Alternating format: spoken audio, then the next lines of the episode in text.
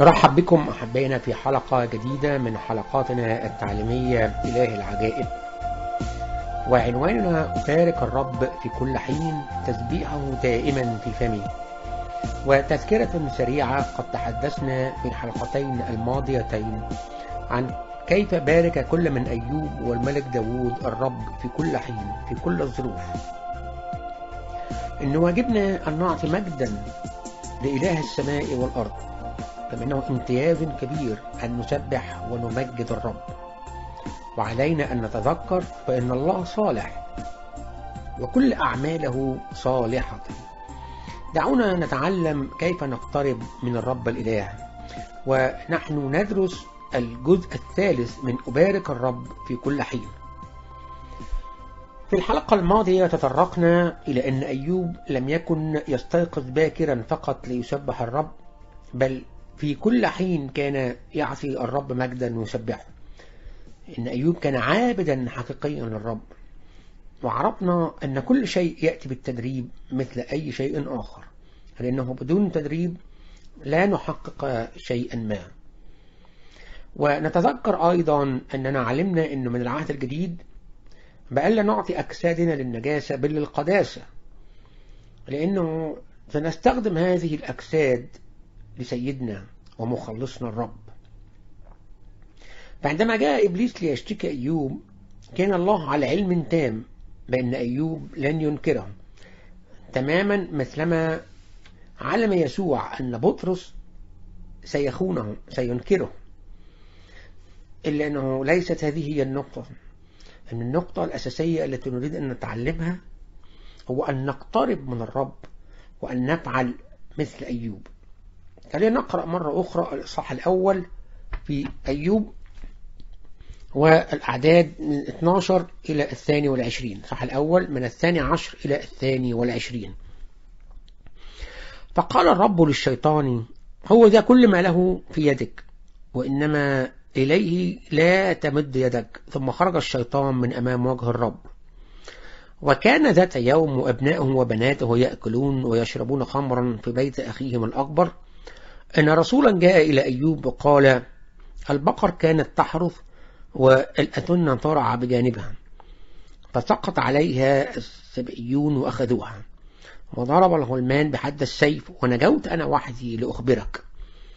وبينما هو يتكلم إذ جاء آخر وقال نار الله سقطت من السماء فأحرقت الغنم والغلمان وأكلتهم ونجوت أنا وحدي لأخبرك. وبينما هو يتكلم إذ جاء آخر وقال الكدانيون عينوا ثلاث فرق فهاجموا على الجمال وأخذوها وضربوا الغلمان بحد السيف ونجوت أنا وحدي لأخبرك. وبينما هو يتكلم إذ جاء آخر وقال بنوك وبناتك كانوا يأكلون ويشربون خمرا في بيت أخيهم الأكبر.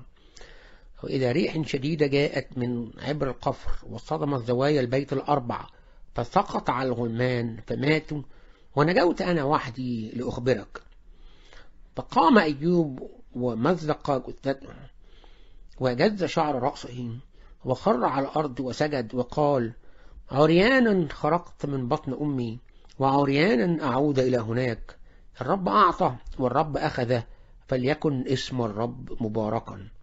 بكل هذا لم يخطئ أيوب ولم ينسب لله جهالة. ماذا نرى من هذا النص أحبائي؟ ماذا كان رد فعل أيوب عندما فقد كل شيء؟ بالمعنى العمل اليومي كل شيء تماما فقده. مثلما نقول فقد سيارته ومنزله. فقد أولاده وأصبح رصيده في البنك صفرا. وعلى الرغم من كل هذا نجده يبارك الرب قائلا مبارك اسم الرب. لقد اختار أيوب بوضوح أن يبارك الرب دائما وفي كل حين. فهذا هو أسلوب الحياة التي نريد أن نحياها. هو نفس أسلوب أيوب إلا أن هذا لا يتآتى بدون تدريب والتعود عليه. أحبائي إن هذا التدريب يأتي من القلب وليس مجرد عمل روتيني أو تعويذة. إن تدريب قائم على الثقة في الرب ومن ثم نباركه. قائم على الثقة ومن ثم نباركه. ومن هنا نرى أنها مباركة ليست من الشفاه فقط بل انطلق أيوب وخر أمام الرب في عبادة حقيقية. ثم نتحرك إلى شيء آخر من خلال الإصحاح الثاني ونقرأ مع بعض الأعداد من الأول إلى العاشر. الإصحاح الثاني من سفر أيوب نقرأ من الأول إلى العاشر وهو يعتبر الامتحان الثاني لأيوب. نقرأ. وكان ذات يوم إنه جاء بنو الله ليمثلوا أمام الرب وجاء الشيطان أيضا في وسطهم ليمثل أمام الرب. فقال الرب للشيطان من أين جئت؟ فأجاب الشيطان الرب وقال من الجولان في الأرض ومن التمشي فيها. فقال الرب للشيطان هل جعلت قلبك على عبد أيوب؟ لأنه ليس مثله في الأرض رجل كامل ومستقيم يتقي الله ويحيد عن الشر. وإلى الآن هو متمسك بكماله وقد هيكتني عليه لأبتلعه بلا سبب. فأجاب الشيطان الرب وقال جلدا بجلد وكل ما للإنسان يعطيه لأجل نفسه. ولكن أبسط الآن يدك ومص عظمته ولحمه فإنه في وجهك يجدف عليك. فقال الرب للشيطان هو في يدك ولكن أحفظ نفسه.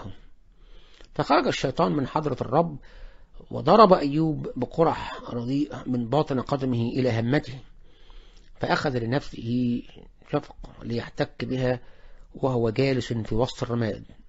فقالت له امرأته أنت متمسك بعد بكمالك؟ بارك الله ومت فقال لها تتكلمين كلاما كإحدى الجاهلات؟ الخير نقبل من عند الله والشر لا نقبل؟ بكل هذا لم يخطئ أيوب. من شبهتيه نص رائع. إلى هذا وأيوب لم يخطئ أحبائي الموقف يبدو ك... ك... ك... كفيلم سينمائي.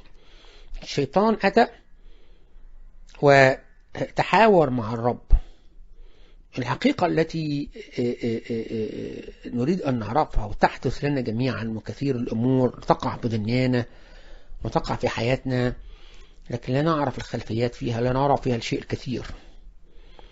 من خلال هذه الأعداد نرى أن إبليس كان يفعل كل ما في وسعه ليثبت للرب أن أيوب سيقع وسيفشل في علاقته مع ربه.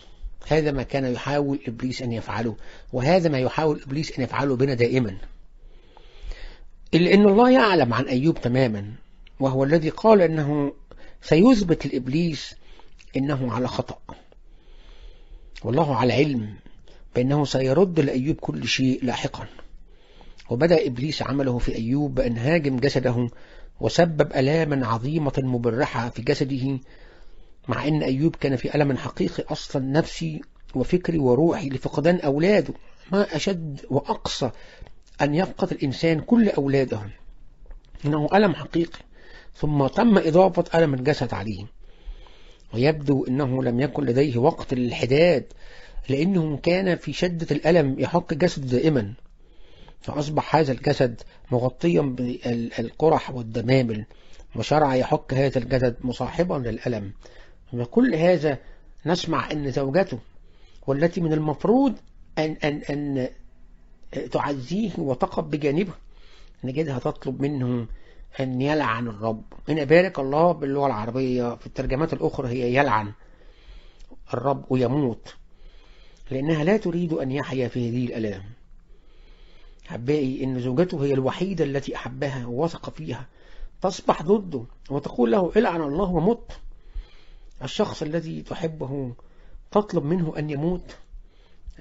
كم يكون هذا مؤلما حقيقيا لأيوب؟ وهذا زاد من ألام أيوب. والرغم من كل هذا لم يلعن أيوب الرب. لأنه كان عابدا حقيقيا للرب. ودخل في تجربة مع كلام في زوجته عندما قالت له إنه إلى متى يستطيع أن يحتمل هذا؟ أي إلى متى تستطيع أن تستظل أن تعبد الرب؟ هذا ما قالته ستظل بك تعب. إلى متى ستظل بكمالك؟ أي إلى متى ستظل عابدا للرب بعد كل ما حدث لك؟ إلى متى ستظل شاكرا الرب حبائي عندما نصاب بالكوارث نشكر الرب دائما وفي وقت الرخاء نظل نشكر الرب. ثم نرى شيئا آخر في أيوب التاسع عشر. هنا أيوب في الإصحاح التاسع عشر بيشرح لنا أنه جلس مع أصدقائه. عندما جلس مع أصدقائه أصدقائه هؤلاء لا يعرفوا شيء وسنعرف ما الذي حدث بالضبط في الحوار معهم. نقرأ أول عددين. فأجاب أيوب وقال حتى متى تعذبون نفسي وتسحقونني بالكلام؟ إلى متى تعذبون نفسي وتسحقونني بالكلام؟ واضح هنا أن أصدقاء أيوب عندما أتوا جاءوا ليعيروه ويؤذونه بكلامهم. جسد محطم نفسية محطمة ألام شديدة وهم ها هم يأتون ليلعنوه ويتهموه. هذا لماذا جاء هؤلاء الناس؟ جاءوا لينكدوا عليه حياته أكتر وبصفة مستمرة. ثم دعونا نقرأ في باقي الإصحاح اللي هو الإصحاح 19 من الأعداد الثالث عشر إلى الواحد والعشرين. الأعداد الثالث عشر إلى الواحد والعشرين. ماذا نرى في هذا؟ قال أبعد عني إخوتي ومعارفي زاغوا عني أقاربي قد خذلوني. والذين عرفوني نسوني نزلاء بيتي وإمائي يحسبونني أجنبيا صرت فأعينهم غريبا. عبدي دعوت فلم يحدث بفمي تضرعت إليه. نكهتي مكروهة عند امرأتي وخممت عند أبناء أحشائي. الأولاد أيضا قررلوني إذا قمت يتكلمون علي. كرهني كل رجالي والذين أحببتهم انقلبوا علي. عظمي قد لصق بجلدي ولحمي ونجوت بجلد أسناني. ترأفوا ترأفوا أنتم علي أصحابي لأن يد الله قد مستني. لماذا تطاردونني كما الله ولا تشبعون من لحمي؟ رأيتم كم كان يقاسي حتى زوجته وأقرب أصدقائه كانوا يعايروه بدل من تعزيته أو تقديم المساعدة. لقد عانى أيوب الكثير يا أحبائي الكثير. وهم لم يكن إنسان فوق العادة إنسان سوبرمان. لا بل كان إنسانا عاديا ولكنه دائما يقول إنه يبارك الرب وتسبيحه دائما في فمه. لماذا؟ لقد أختار أيوب أن يسبح الرب وأن يبارك. هذا اختيار. هل أنت في وضع ضيق في ظروف صعبة في ظروف طبعا مش لن نقول مثل أيوب تماما لكن ما هي ظروفك الآن؟ هل تبارك الرب في كل حين؟ هل تشكر الرب دائما شاكرين الرب في اسم ربنا يسوع المسيح؟ هذا كلام بولس الرسول في أفسس فدائما علينا أن نختار. يا إما أن نبتعد عن الرب يا إما أن نبارك الرب وتسبيحه في فمه في كل حين ودائما. خلينا النهاردة نتجه بقلوبنا وعيوننا إلى شخص الرب يسوع. نقول يا رب مهما كانت ظروفنا فنحن معك. نحن نريد أن نسبحك. نريد أن, أن, أن نسير معك. نريد يا رب أن يكون دائما نسير على هداك. أن خلينا نرفعك في حياتنا يا رب النهاردة. في كل وقت. في كل حين. كما فعل أيوب. هذا ما قاله دعونا نرجع هنا. الأولاد أيضا قد رذلوني. إذ قمت يتكلمون علي. كرهني كل رجالي الناس ابتعدت عنك أمراض هاجمتك لا يوجد لك مال تستطيع أن تستمر في حياتك اليومية بس عليك أن تشكر الرب. عليك أن تبارك في كل حين. عليك أن تسبحه قد يقول البعض أنا لست أيوب ليس هذه النقطة لكن تستطيع أن تكون لأننا الآن نعيش في عصر النعمة. عندنا يسوع المسيح وروحه عندنا إنجيله عندنا عمل النعمة الخلاصية. هذه كلها أمور لم تكن لأيوب في يوم ما. فجعلونا النهاردة نتقرب إلى الرب. في فرح في امتنان في شكر. رب نحن معك دائما. يبارككم الرب أحبائي ويمنحكم نعمة أن تكونوا عابدين حقيقيين له أرجو مواصلاتنا على شريف كي S H E R I F K at live L I V E dot C A.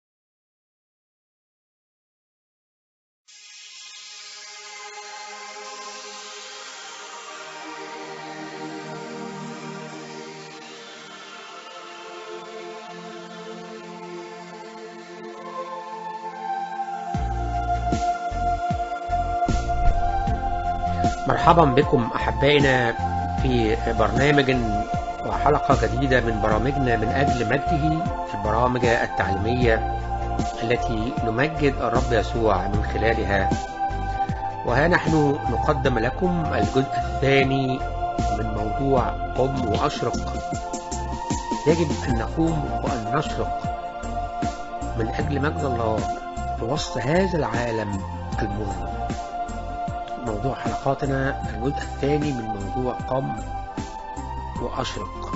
دعونا نقرأ كلمة الله من إنجيل يوحنا الإصحاح التاسع والأعداد الأول إلى الثاني عشر. يوحنا الإصحاح التاسع والأعداد من الأول إلى الثاني عشر. هنا سنفهم كيف رد الرب يسوع النظر للمولود أعمى كيف شفاه الرب؟ وسنفهم من هذا الكلام أن المرض لا ينتج عن خطية أي أن مرض هذا الشخص ليس نتيجة خطية. نقرأ مع بعض. وفيما هو مكتاج رأى إنسان أعمى منذ ولادته. فسأله تلاميذه قائلين يا معلم من أخطأ؟ هذا أبواه حتى ولد أعمى. أجاب يسوع لا هذا أخطأ ولا أبواه لكن لتظهر أعمال الله فيه. ينبغي أن أعمل أعمال الذي أرسلني ما دام نهار يأتي ليل حين لا يستطيع أحد أن يعمل. ما دمت في العالم فأنا نور العالم. قال هذا وتفل على الأرض وصنع من الطفل طيب طين وعلى وطلت بالطين عيني الأعمى. وقال له اذهب اغتسل في بركة سلوام الذي تفسيره مرسل. أي تفسير ما هذه البركة معناها مرسل سلوام. فمضى واغتسل وأتى بصيرا. فالجيران والذين كانوا يرونه قبلا إنه كان أعمى قالوا أليس هذا هو الذي كان يجلس ويستعطى؟ آخرون قالوا هذا هو وآخرون إنه يشبهه أما هو فقال إني أنا هو. فقال له كيف انفتحت عيناك؟ أجاب ذاك وقال إنسان يقال له يسوع. صنع طينا وطلع عيني وقال لي اذهب إلى بركة سلوام واغتسل فمضيت واغتسلت فأبصرت. قال له أين ذاك؟ قال لا أعلم. ده النص الآن. لكن دعونا نتحرك إلى نفس الإصحاح يوحنا الإصحاح التاسع الأعداد من الخامس والثلاثين إلى الواحد وأربعين. خامس والثلاثين إلى الواحد وأربعين ماذا سنقرأ هنا؟ سنسمع يسوع يتحدث إلى الرجل ويقدم نفسه إليه. أن يسوع يقدم نفسه إلى الرجل. العدد 35 وفيما تبعه فسمع يسوع إنهم أخرجوه خارجا. فوجده وقال له أتؤمن بابن الله؟ أجاب ذاك وقال من هو يا سيد لأؤمن به؟ فقال له يسوع قد رأيته والذي يتكلم معك هو هو. فقال الرجل أؤمن يا سيد. وسجد له فقال يسوع لدينون أتيت أنا إلى هذا العالم حتى يبصر الذين لا يبصرون ويعمي الذين يبصرون. فسمع هذا الذين معه من الفريسيين وقال لهم ألعلنا نحن أيضا عميان؟ فقال لهم يسوع لو كنتم عميانا لما كانت لكم خطية ولكن الآن تقولون إننا نبصر خطيتكم باقية.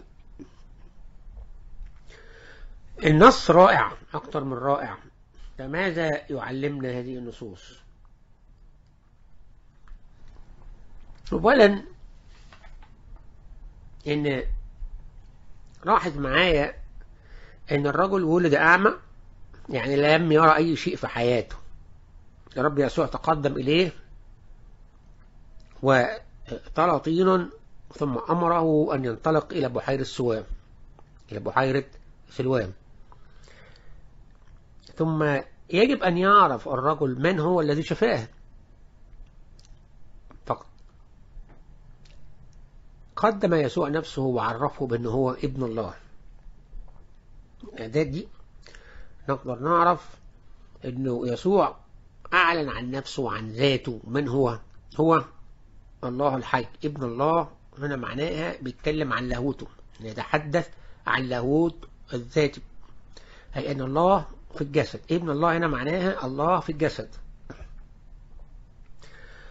هذا المولود الأعمى لا يعلم أي شيء عن يسوع سواء جسد سواء لاهوت سواء لم يسمع عنه مطلقا. لم يره في حياته لأنه لم يكن يرى أي شيء في حياته لأنه ولد أعمى. بل لم يكن يعرف عن يسوع ومن هو يسوع عندما طلب منه الرب أن ينطلق إلى سلوام ليغسل عينيه. لقد كان أعمى طوال حياته. إلا أننا قرأنا أن يسوع قال أنا نور العالم طالما أنا في العالم. إن هذا النور هو يسوع المسيح. جاء ووقف أمامه ووضع الطين على عينيه. أمره بأن يذهب ويغسل عينيه فأطاع. ولكن تخيلوا معي لحظة إنه لم يذهب. أو تساءل من أنا الذي يطلب؟ وماذا يفعل بعيني؟ لن أذهب أنا لا أعرفك كيف تطلب مني هذا الشيء؟ هل, هل تظن أن أنا مختل عقليا لا أصدق كلامك بأن تضع بعض الطين على عيني ثم أنطلق إلى الماء لأغسله. تخيل هذا حدث ولم يذهب ولم يؤمن ب... ب... أو لم يطع فعل الأمر أن ينطلق إلى الماء. إلا أن الرجل لم يفعل هذا بل انطلق في طاعة ففتح الرب عينيه. أحبائي يسوع يأتي إلينا ويقول لنا مهما كانت ظروفكم قم وأشرق اليوم. انطلق وأشرق اليوم. أجعل نوري في داخلك. إن في هذا الشهر شهر نوفمبر تجد أن الرب يضع أمورا لم تكن نتوقعها ولا في خيالك. توقع. لا أتوقع. تخيل أن لا أتخيل لأن في أمور في حياتي لا أتخيل حتى أنها ستنحل. لكن وأن قد تكون صليت مرارا وتكرارا. حتى شعرت باليأس وتوقفت عن الصلاة. لأن الرب يقول لك ويقول لك سأنزع من قلبك هذا الحمل الثقيل وسأعطيك سؤل قلبك. سأفعل ما طلبت في صلاتك. هذا ما سيقول لك الرب بدون أن تتوقع شيء. فهل ستؤمن؟ هل ستظل تكرر أن كل يوم وكل شهر وكل سنة مشابه للآخر. اليوم مثل غدا مثل أمس. هذا الشهر مثل الماضي مثل المقبل. هذه السنة نفس, نفس الشيء. أم سيكون هناك إيمان؟ هنا الفرق. عندما تسمع يسوع يقول لك قم وأشرق. هل ستقم؟ عندما تسمع يسوع يقول لك قم وأشرق لأن مجد الله قد أتاك. ستقوم. وستطيع الرب وتقول له يا رب سأفعل ما أمرتني به وسأؤمن وسأرث كل شيء باسمك أنت أعددته لي حتى لو لم أرى النور بعد. إنه عمل الإيمان. سنسمع هذا في أشعياء الإصحاح الستين. أشعياء الإصحاح الستين. ونقرأ ثلاث أعداد. واحد إلى ثلاثة. قوم استنيري لأنه جاء نورك ومجد الرب أشرق عليك. لنهاية الظلمة تغطي الأرض والظلام الدامس الأمم. أما عليك فيشرق الرب ومجده عليك يرى. فتسير الأمم في نورك والملوك في ضياء إشراق. قم واستنير. عندما يأتي مجد الرب. فهل سنقم؟ وهل سنستنير؟ أم سنتقاعس بعدم إيمان هنا الرب يكلمنا اليوم أحبائي. قائلا سأأتي إليكم سأتكلم معكم سأدحرق حملك الثقيل بعيدا سأدحرق أحزانك بعيدا وسأدحرج أثقالك من على كاهلك بعيدا. ولا يزال الرب يتكلم في كل يوم ويعدك بأنه سيجعلك تشرق لو قمت أي أمنت وأطعت. شيء آخر نريد أن نتكلم فيه قبل نهاية خدمتنا أحبائي. لماذا؟ أي لماذا يريدنا الرب أن نقوم وأن نشرق؟ اسمع الرب في موعظة على الجبل متى الإصحاح الخامس. متى الإصحاح الخامس؟ وسنقرأ العدد السادس عشر. اسمع الرب يقول فليضيء نوركم هكذا قدام الناس لماذا؟ لكي يروا أعمالكم الحسنة ومجدوا أباكم الذي في السماوات فليضيء النور أين النور؟ النور الذي سيعطيه لك يسوع نحن نعكس نور المسيح تماما كما يعكس القمر نور الشمس على الأرض في وقت الظلام لكن العدد الخامس عشر وهو العدد السابق لهذا نسمع الرب يقول ولا يوقدون سراجا ويضعونه تحت المكيال بل على المنارة فيضيء للجميع الذين في البيت مش تحت المكيال بل منارة يضيء الجميع الذين في البيت. إنه من أجل مجد الله. فهل وصلت إلى مرحلة أنك تحب الرب فستطيع وستقوم وسيشرق الرب في قلبك؟ وهذه الإشراقة أنت بذاتك وأنت ستشرقون بها على العالم المظلم العالم المحتاج إليكم بره. أحبائي إحنا خدنا ال... نحن قد أخذنا الموعد وخدنا السلطان أن نكون نور للعالم.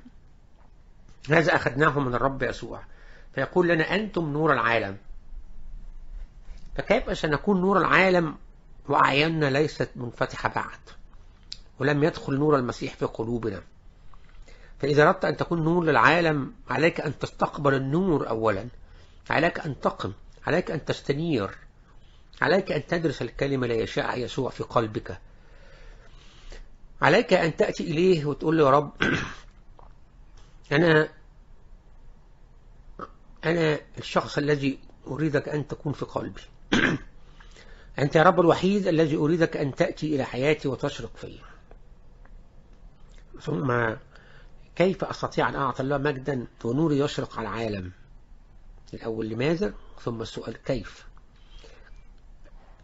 هل أعمالنا فيها قداسة؟ والشيء الثاني هل شاركت يسوع مع الناس؟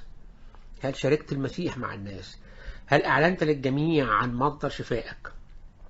تذكروا أحبائي أن الرجل بعد شفائه المولود أعمى قال إنسان يقال له يسوع. شفاني. تكلم هذا الرجل عن المصدر. فهل عندك استعداد أن تتكلم عن المصدر أيضا؟ هل عندك استعداد النهاردة أن النور الذي سيأتي إليك الإشراقة عندما تطيع وتقم وتنهض أن تقول إنسان يقال له يسوع قد أزاح كل ألامي وغفر كل خطاياي وأزاح كل أوجاعي وفتح عين قلبي وخلى النور يشرق فيه هل تستطيع أن تعلن هذا للعالم؟ هذا كيف؟ الأول لماذا من أجل مجد الله؟ إعطاء الله مجدا هو أن نشهد لعمل الله في حياتنا بكل الوسائل بكل السبل. لذلك أقول لكل واحد فينا النهاردة تعال المصدر النور استفيد من هذا المصدر. اجعله يوقظك اجعله ينهضك ويشرق في حياتك لأن إشراقة الرب هي إشراقة السماء نفسها ويجعل الله بقوته وبسلطانه السماء تكون على الأرض بوجودك أنت. آمين. أرجو مراسلاتنا على شريف K S H E R I F K at live.ca at live l i v e .ca وأنا أحب دائما أن أستمع إلى ملاحظاتكم إلى أسئلتكم. ويسرني أن أجب على هذه الأسئلة بقدر المستطاع. وأسئلتك تعني أننا أنك مهتم بتعليم الكلمة وبتهتم أن تتعرف على الله من خلال هذا التعليم. نعمة المسيح مع الجميع.